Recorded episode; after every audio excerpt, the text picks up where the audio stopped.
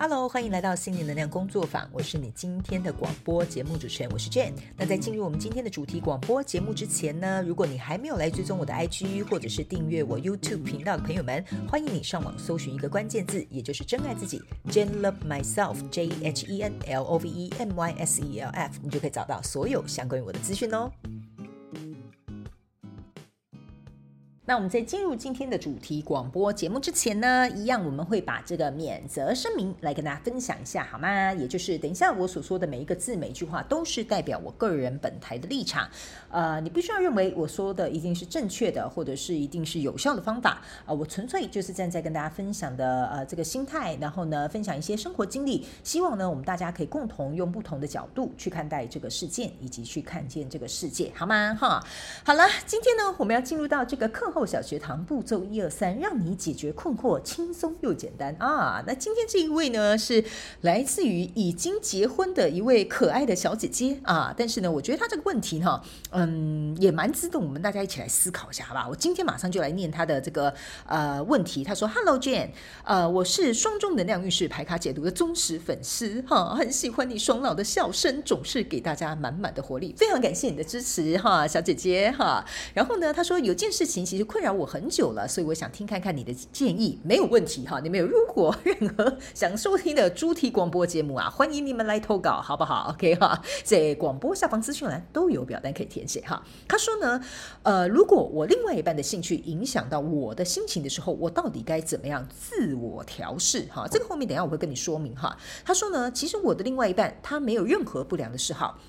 但是呢，就是三天两头喜欢在家里小酌啊。喝酒呢是不打紧啊，重点是哈，他有点不太懂要怎么样控制这个量哈，这可能是的另外一半是海量的那一种哈，所以呢很容易喝到行为举止都很卢小小，让我觉得很烦。OK 哈，然后呢他说其实他也有常着平常呢啊在沟通啊说啊另外一半啊饮酒的这个状况啊啊对方呢常常会答应啊隔没几天又重蹈覆辙这样 OK 哈，这个大家常常都会这样的哈，然后呢他说说啊偏偏婚后哦他才认知到这件事情啊。其实呢，会对他的反应啊，其实造成很大的这个状况。只是呢，另外一半又会觉得他小题大做。所以呢，啊，这位听众朋友曾经试着调整角度去了解对方的喜好，可是有些时候又会觉得自己很委屈。为什么啊？我要承受这些这样子？OK？然后呢，又怕自己啊没有常常坚定表达立场，对方就一直故态萌呃故态复萌。OK 哈？所以呢，我们就会因此闹得不愉快而产生恶性的循环啦。所以呢，他说想要问看看我的想法，十分感谢。OK 哈？啊，这边我先跟你说明一下，姐姐，我了解你的想法，哈，呃，不，我了解你的状况，哈，但是呢。我的想法我不知道对你有没有帮助，OK 哈？不过呢，我一样会给你三个步骤，你可能可以去思考看看，或者是呢，其实大家哈在听这个呃主题广播节目的时候呢，其实呢，我们要也跟这个双周一样，要灵活运用妈妈生给我们的大脑啊，套用在你现在所遇到的这个相关状况人事物当中。我现在呢会以这位听众朋友，就是她是一个已婚的小姐姐，然后呢，另外一半可能有点饮酒的嗜好，那怎么样能够去处理这件事情，或让这件事情或这个关系可能有一个呃大家。来到一个比较好的一个平衡点，好吗？那当然，你也可以用在你的同事，或者是用在你的呃其他的这个状况上面。OK，好，呃，首先呢，呃，我觉得第一点哈，一件事情就是，我想要问这位小姐姐哈，就是你可能要去思考一下，为什么呃你没有坚定表达你的立场，或者是对方呢，就像你刚刚讲的固态复萌的时候呢，你却会原谅他。OK，我觉得这一点哈，反而是我们自己要先去思考的。OK，因为如果假设对方有这些习惯啊，或者是有些这些什么样的作为啊，哈，我个人会认为哦。其实，在一段关系当中啊，我们一定都会有妥协跟退让，一定的，不然哈，大家每天哦打打闹闹就没完没了了，对不对？OK。可是，如果假设饮酒这件事情对你来讲是有影响的，那我会先请你去反思。第一个步骤就是为什么你会原谅他重蹈覆辙呢？或为什么你不坚决或坚定你的立场呢？还有，我会请你先去思考一下，你不敢坚定，你会从容的去原原谅他，你害怕的是什么？OK，比如说害怕的，我就举例夸张一点，比如说你害怕会离婚啦，啊，比如说你害怕这段婚姻会呃怎么样啦，哈，或是你会害怕说离开他之后呃什么点点点呐，好，你自己思考一下，或者是呢，呃，你会觉得说我我是不是真的那么小气呀？啊，就就喝点酒嘛，我干嘛这样啊？害怕别人给你的评价啦，呃，或者是比如说呃你的另外一半说你小题大做啦，你就觉得说哦，我应该是很害怕人家觉得我很奇怪吧？这有什么好惊讶的？OK，你去想一下。之所以为什么你不坚定立场哈，然后呢，你为什么会重复选择原谅？你到底在害怕什么？这个我觉得是第一点，你必须要去看见的。因为如果假设你没有去看见这一点啊，你可能就会在这个循环里面一直走，一直走，一直走。原因就是因为你要先去想哦，这个人已经呃，就是你的另外一半，这个人哦，已经三番两头都是这样的，那你可能就要去想象一下，嗯，那到底是他的问题还是你的问题呢？OK，哈哈，这边呢，我可以举一个例，然后你去思考一下，好吧？如果假设你今天已经结婚了，然后你有一个孩子，好不好？OK 哈，好。然后呢，你的小孩呢，他去上课的时候哈，然后呢，他遇到一个同学哈，这个同学呢，每次都会开你的呃小孩子玩笑哈，打打他的头啦，拉拉他的，比如说辫子啊，或者是比如说啊，然后呃很不尊重他，故意让他跌倒在地板上哈。如果对方的家长跟你讲说，哎呀，小朋友就是爱玩啦，爱闹啦，不是故意的啦，哈，OK。一次、两次、三次原谅他，OK？你你你心胸很宽大，你就是觉得啊，小孩子就是还在学习嘛，小孩子不懂事嘛。你一次、两次、三次再原谅他，你去思考一下，你害怕的是什么？OK？然后还有，你为什么会这样子接受对方一而再、再而三这样子对你小孩做出这种事情？你思考一下，你换个角色，然后去思考一下。你大概会稍微有不一样的想法，而且你可能连行动跟反应都会不一样哦，甚至你坚持的立场可能也会不一样了哈。所以这个呢是在第一个步骤，我希望你可以去思考你原本的状况之外，还有跳出来想一下，如果你有一个孩子，别人家的孩子是这样对你，那你会不会开始选择坚定立场，不原谅对方？然后不再害怕失去什么，OK？比如说你很害怕啊，哦，孩子如果要转学啊，呃，或者是比如说孩子之间有什么有误会啦，呃，小孩子会不会在呃，如果万一我不原谅他，小孩子会不会在班级里面被歧视啊，就被欺负得更惨啊？你思考一下，OK？好，好，来第二个步骤呢，我个人会感觉哦，你可能可以去想一件事情，就是如果假设啊，第一个步骤你想完了，然后哦，你可能没有做任何的变动，对方还是一样，你还是一样在这个圈圈里面绕啊绕啊，你想一下。如果一辈子都这样，你能够接受吗？因为你已经跟他结婚了嘛，好，我们当然知道说你要结婚，当然，你要结婚，当然离婚也是可以的。但是重点是我们这边尽量就是也没有什么太大的事情，也没有必要离婚。但是如果假设哦，好，就不离婚，一辈子都是这样，你觉得你可以接受吗？这个要很诚实，你要扪心自问。如果假设你什么都不改变，一辈子都这样，你可以接受吗？还是说你要选择坚定立场，选择改变，选择试着再去沟通，或者是陪伴你的另外一半去改掉这个习惯？你觉得哪一个是你这一辈子最终走到那一幕？我们就这样讲哈，在那个棺材合起来之前呢，你希望你这一段婚姻的状况是怎么样？如果一辈子都是这样，都不改变，你能不能接受？这个可能你就要很诚实了。OK，哈好，这就是第一个步骤，去思考。第二个步骤，然后去想象一个结果，OK 哈好。第三个，我就会请你再尝试去跟你的另外一半做出一个沟通，但是这个沟通哈是有一点像是有效的沟通，比如说，呃，你可能哈，我们这样讲哈，可能要稍微给对方一点点最后通牒。还有一件事情，跟对方共同去找出这一个状况的解决方式。例如说，我讲夸张一点哈，比如说他是那种真正有酗酒习惯的人哈，当然我知道从你的字面上看起来，另外一半应该是没有，但是你要去想一件事情。什么叫做三天两头？其实三天两头这个频率蛮高的哦，这位啊姐姐哈，你可能要思考一下。还有。三天两头，如果都这样子喝酒的话，不懂得控制量，是不是对健康也会有影响呢？OK 哈，所以我个人会感觉呢，第一可能要沟通，第二你可能要去陪伴他找出解决的方法，第三件事情你们要去沟通，这怎么样可以来到一个平衡的模式？例如说，假设哈，我随便举例，因为你没有很详细描述到另外一半的状况到底是怎么样，但是我稍微跟你做一个简单的例子，比如说假设你的另外一半没有办法戒掉，没有关系，可以喝。那可不可以只有在周末的时候这样就好了？礼拜一到礼拜五保持正常，礼拜六、礼拜天让他正常发挥，好吧？他要喝喝礼拜六没关系，礼拜天收心，那礼拜一就要上班了嘛，类似像这样，OK？所以你可能要去找出为什么他喜欢这样喝的原因是什么，要怎么样能够在来到一个平衡点，你们要怎么解决？然后你们可能要设定什么样的规则？那你有什么样的立场必须要坚定？然后也要告诉他可能会引发什么样的后果？如果你们彼此都不遵守这样的状况，就是说，如果他不遵守，只能礼拜六喝酒。而你呢，呃，也不遵守，就是比如说礼拜六他喝酒，你不肯念他，哈，你们彼此都要遵守这个，呃，我们讲好了这一件事情到底要怎么样共同去处理的话，那我觉得这件事情可能才会有转圜的余地，好吧，哈，你要去思考一件事情，我当然能够理解你在这个字面上有写，你有尝试调整角度去理解对方的喜好。OK，但是如果你有感觉到委屈，那我个人觉得你不是在理解对方的喜好，你也不是在调整角度，你是在安慰你自己。这件事情你应该可以接受吧？对方，对方应该不会这么过分吧？对方能够体谅你吧？所以这个委屈到底是真的委屈呢，还是说你是在说服你自己呢？因为如果你这个这么困难、这么难受这个感受，你还有讲一句说为什么你要承受这些，其实就已经在代表你不想承受这些了。所以这个东西你没有办法逃避的，你必须得对自己诚实。所以第二个我才会告诉你哈，步骤二为什么，请你去思考一下。如果一辈子这些都不改，你也不坚定，你持续的原谅他，他也持续这样子，然后每次都觉得你小题大做，然后接着这件事情又又不愉快，直到你踏入棺材盖起盖棺之后呢，你都一直在这样的状况下重蹈覆辙循环，你觉得你能不能接受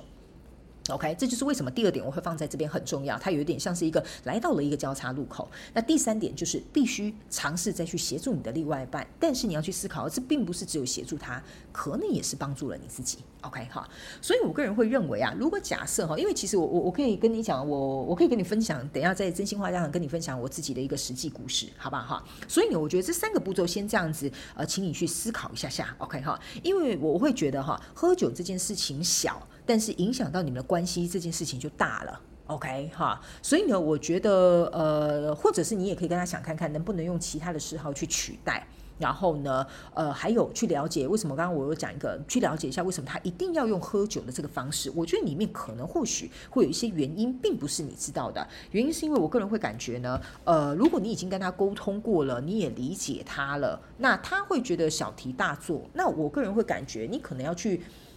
跟他讨论这个小题大做的原因何在，这可能也是一个你可以去思考的点，好吗？好，好，那以上呢，这个大概就是我会给你呃这三个步骤，让你去参考看看。我不知道会不会对你有帮助，也希望你可以顺利解决这件事情，好吧？哈，因为毕竟两个人要好好的在一起，呃，总是有很多磨合。那有些东西是对方的坚持，我们到底该怎么做会比较适合，也是我们在关系当中要学习的课题，好吧？OK，好，好。那接下来呢，我在真心话家常可以跟你分享一个我自己的一个。想法好吧，OK 哈，呃，我觉得你的状况呢，呃，比较特别一点，因为你这个是结婚的状况哈。那当然，我觉得你可能要把这个视线放远一点点。就假设如果你们是有孩子的状态，或者是比如说，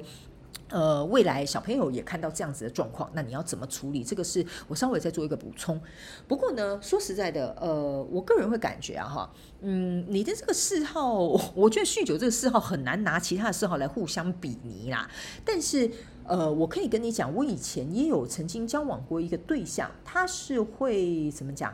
呃，会去做一些很冒险的事情。那我觉得这个冒险的事情呢，呃，跟你讲说你先生他会喝酒小酌这种状况哈，还有他也觉得小题大做，我觉得有点类似的。反正那时候我有交往过一个对象，然后他就是很喜欢做那种很冒风险的，然后不知道那个底有多深的，然后常常把自己摔得稀巴烂的哈。然后呢，也会影响到我们的感情跟生活。那有些时候呢，我在跟他探讨这些事情的时候，他就说：“哎，你们女人不懂啦，哎呀，你们就是不敢冒险啦，你们就是很保守啦，你们就是喜欢在那边叫啊，也根本不知道这件事情成功了会怎么样啊哈。”反正男生就会会有这样的想法，这样。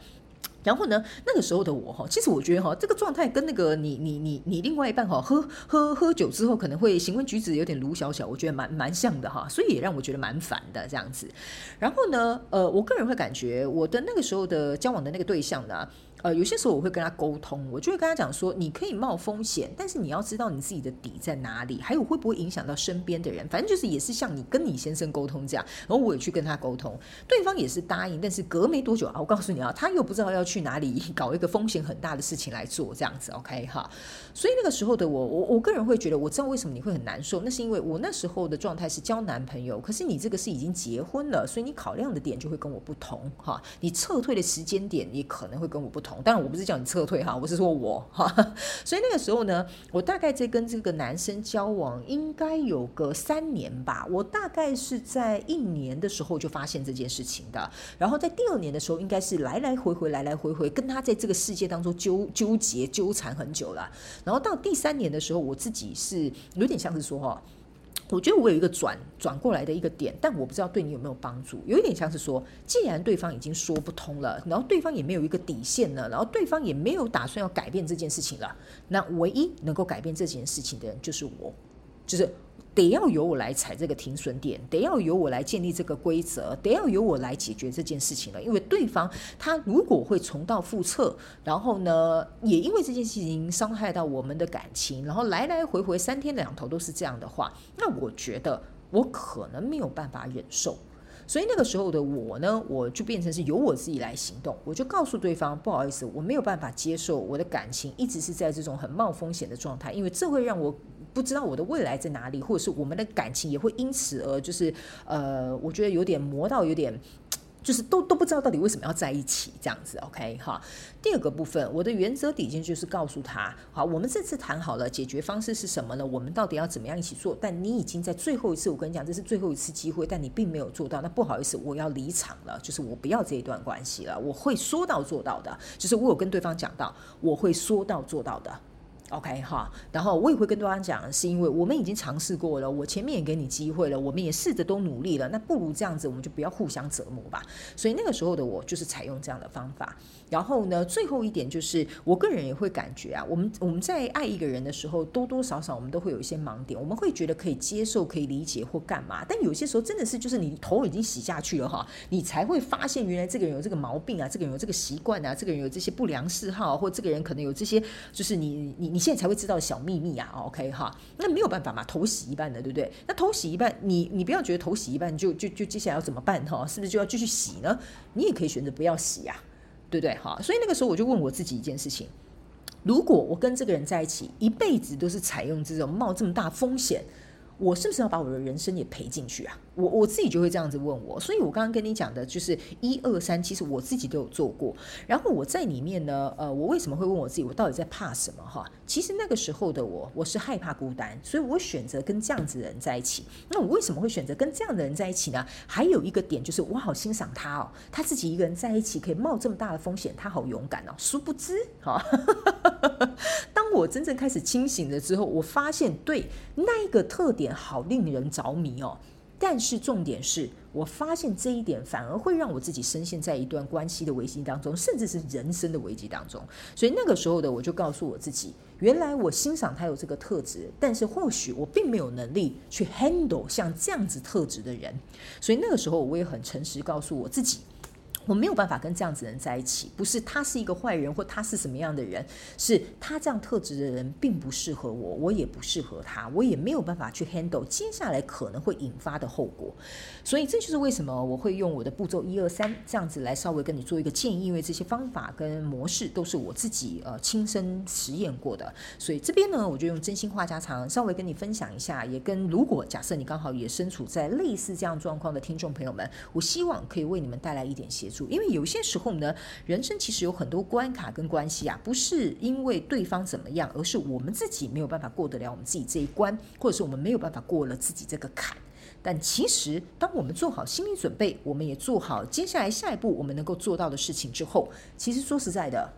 我觉得啦，很多事情它会变得比较容易，也会变得比较简单。好不好？OK 哈，所以以上呢，我大概就是用呃课后小学堂步骤一二三，那顺便也跟你分享一下为什么我会觉得我的心态是这样，那当初为什么我会这样子做，希望能够为你跟其他听众朋友带来一点帮助，好吗？我知道这个呃要去面对跟处理这件事情需要花费一点时间跟耐心，但是我觉得如果你跟你的另外一半彼此心中都还有爱的话，我觉得再给他一次机会吧。好好跟他谈谈吧，然后你也要准备一下，去让他理解为什么这对你来讲影响这么大。你不是在小题大做，你是在告诉他这件事情的重要性，还有对你的影响，还有对你们未来关系甚至人生的影响。我觉得你们既然有能力能够走在一起，我相信你们也会有实力能够去共同解决这一对呃这个关系或者是这个状况跟问题，好吗？好，好不好？OK 哈，所以我还是会建议你再去尝试一下。好吗？好，想方设法去处理，然后尽可能做到呃最好的结果，然后让你们两个能够在这段关系持续的互相扶持跟走下去。OK，好，好，那也希望啊、呃、这一集广播节目大家会喜欢。如果你有任何想要收听的主题广播节目，欢迎你在广播下方资讯栏来进行这个 Google 表单的填写，就有机会来这个广播节目跟我们一起共同讨论哦。那我们这一集就到这里，那我们就下一集再见喽，拜拜。再次非常感谢你收听我们今天的主题广播节目。如果呢，你有任何想要收听的主题，或者是想要给我们有关于广播任何的反馈跟支持，在广播资讯栏下方，我们都有连结可以提供给大家做填写表单的动作。那请记得上网搜寻一个关键字“真爱自己 ”，Jane Love Myself，你就可以得到我们所有的相关资讯。那我们就下一集再见喽，拜拜。